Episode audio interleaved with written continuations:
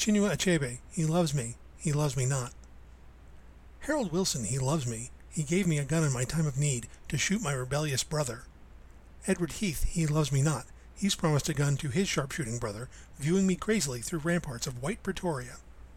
It would be awful if he got me. It was awful, and he got him. They headlined it on the BBC, spreading indignation through the world. Later that day, in emergency meeting, his good friend Wilson and Heath, his enemy, crossed swords over him at Westminster and sent post haste Sir Alec to Africa for the funeral.